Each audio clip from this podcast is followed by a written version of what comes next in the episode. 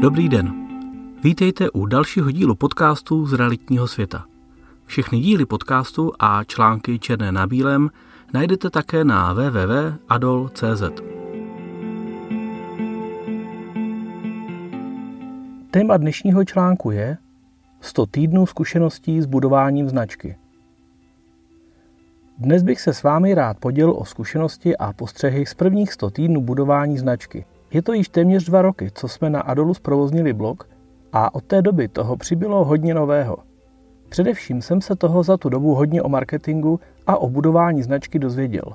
Zaplatil za to dost peněz a především jsem investoval nespočet hodin přemýšlením nad knihami, konzultacemi a prací nad počítačem. Tento článek věnuji všem, kteří věří v to, že budovat svoji osobní nebo firmní značku se vyplatí. Ať vám mé zkušenosti ušetří čas i peníze. Na úvod musím upřímně říci, že těch 100 týdnů nebyla úplně procházka růžovým sadem. Teď zpětně je to už snadné a lidé mi říkají, že to děláme dobře a že je Adol vidět. Bohužel, když takovou věc budujete den pod ní, tak to v průběhu dost bolí. Zejména když vezmou za své po pár týdnech předsevzetí, že budu tvořit obsah předstihem, abych nebyl ve stresu a podobně. Takže jedete z týdne na týden a občas se přistihnete nad myšlenkami, stojí to vlastně vůbec za to? Nejčastěji je to v momentech, kdy jste na dovolené, například v Tajsku, venku svítí slunce a vy večer místo sezení na terase přemýšlíte, kdy natočíte podcast, protože je všude kolem strašný pouliční hluk. Jaký obsah se nám tedy za ty téměř dva roky povedlo vytvořit? Na blogu jsem publikoval rovných 100 článků. Posledních 40 týdnů publikují články také ve formátu MP3 jako podcasty. Ty jsou pak dostupné na Apple Podcast, Spotify a podobně. Před Vánocemi jsem také začal natáčet 30 až 60 minutové rozhovory na konkrétní témata s odborníky z realitního světa, kterých jsme doposud publikovali již 12. Z těch mám obrovskou radost, protože je mezi námi řada odborníků, od kterých se mají ostatní co přiučit. Co nám tedy obsahový marketing přinesl? Nyní se asi ptáte, co jsme ale tím vším získali. Stály ty dva roky za to? Kde jsou hmatatelné důkazy na statistikách, počtech objednávek nebo na výši obratu? Některá čísla dokazující přínosy pro firmu vám ukázat mohu, ale je mnohem více těch neúplně průkazných bonusů, které takový marketing přináší.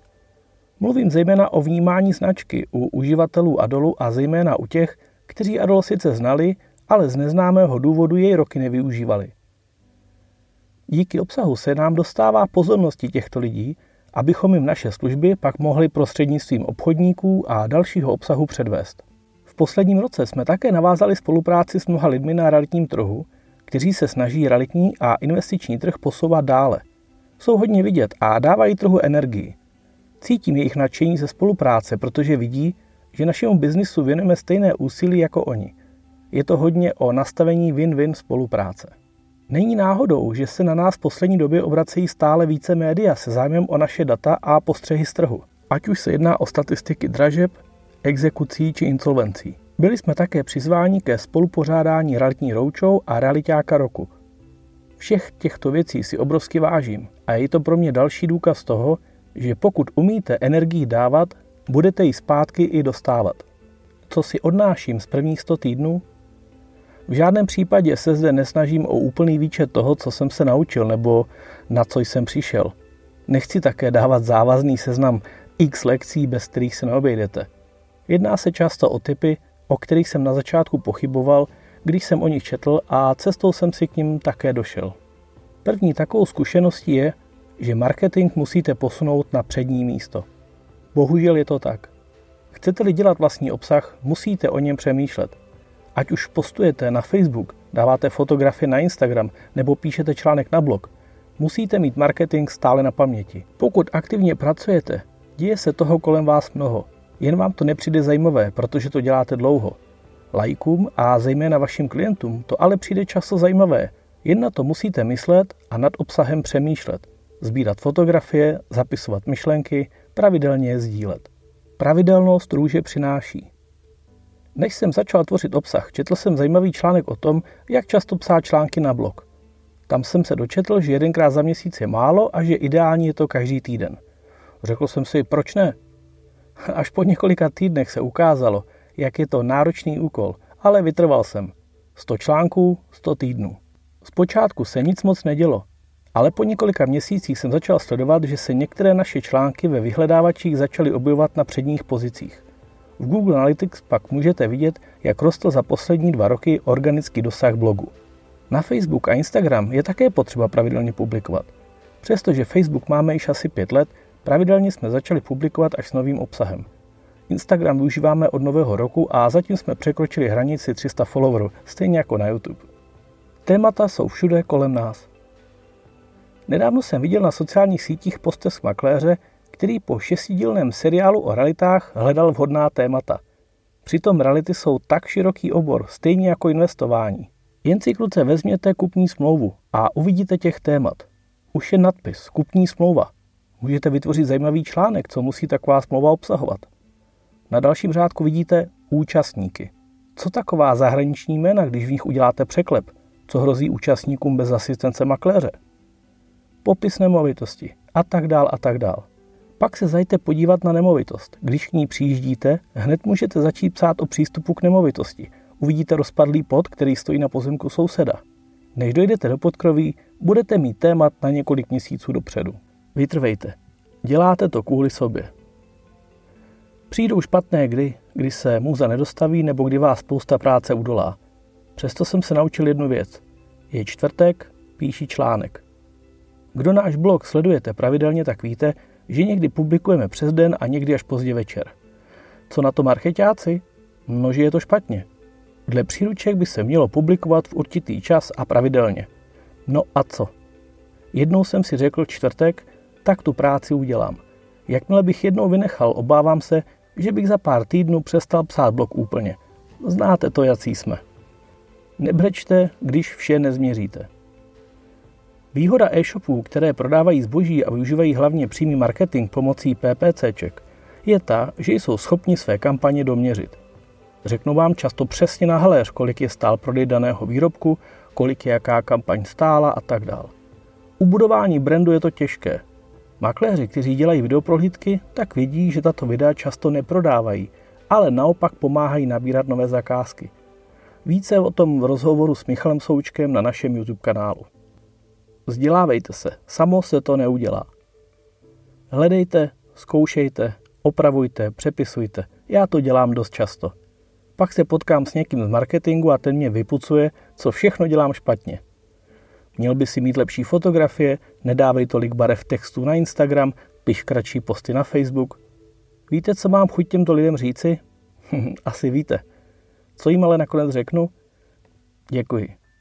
Každá konstruktivní rada je pro mě hrozně důležitá, protože já to často zkrátka nevidím. Kopírujte, ať neděláte začátečnické chyby. Snažím se inspirovat od úspěšných lidí a firm, kteří dělají marketing déle a lépe. Neříkám, abyste kopírovali obsah slovo od slova, kradli obrázky a podobně. Velké značky mají často drahé agentury, které umějí tu hrubou technickou práci, kterou se my amatéři musíme naučit postupně. Jak má vypadat správný text? Jak má být dlouhý článek? Kdy a kam je dobré dávat jaké příspěvky? Najděte si své vzory, které byste chtěli následovat a učte se od nich.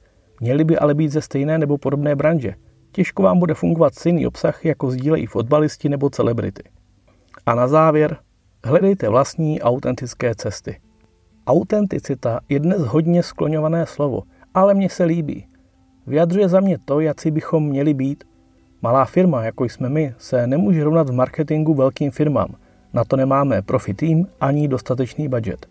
Tím spíše se domnívám, že naši zákazníci, uživatelé, partneři a kamarádi uvítají spíše upřímný obsah, ve kterém ukážeme, o co nám jde, co umíme, jací jsme a jak jim můžeme pomoci. Co dál? Stále se mám osobně co učit. Jedním z největších nedostatků, které nyní vnímám, je práce s komunitou. Jsem rád za každou zpětnou vazbu, kterou od vás dostanu. Přečtu si každý e-mail a každou zprávu. Jen někdy nestíhám odpovídat. Za to se vám upřímně omlouvám. Některé dotazy jsou navíc tak odborné, že mi zkrátka trvá, než se k ním dostanu, nebo se vyptám těch správných lidí. A nevždy je odpověď jednoznačná nebo lehká. Často jsou to opravdu dotazy, nad kterými by se zapotil i právník nebo daňový poradce. V lepším případě oba dva. To je pro mě další velká výzva, se kterou se musím poprat. Ty nejtěžší otázky mi ale můžete pomoci zodpovědět jen vy. Jaká témata vás zajímají? Máte raději psaný text, podcasty nebo videa? Přijdou vám zajímavé rozhovory, které děláme, ale chybí vám určité téma? Zajímají vás spíše daně, finance, právní otázky, investování? V poslední době dostávám stále více dotazů, zda neplánujeme natočit online kurzy na dražby a exekuce, které zatím pořádáme jen fyzicky v Praze. Zajímá vás tato tématika a uvítali byste praktický online kurz, jak vykupovat nemovitosti?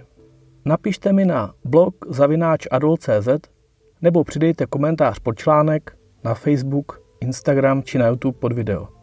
Myslím, že vše zase zhodnotíme po další stovce. Tak hodně štěstí a přidejte se k nám.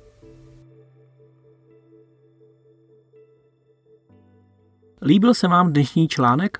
Můžete přidat svůj komentář, like nebo článek sdílet na našem Facebooku, Twitteru, LinkedInu nebo na blogu našich stránek www.adol.cz.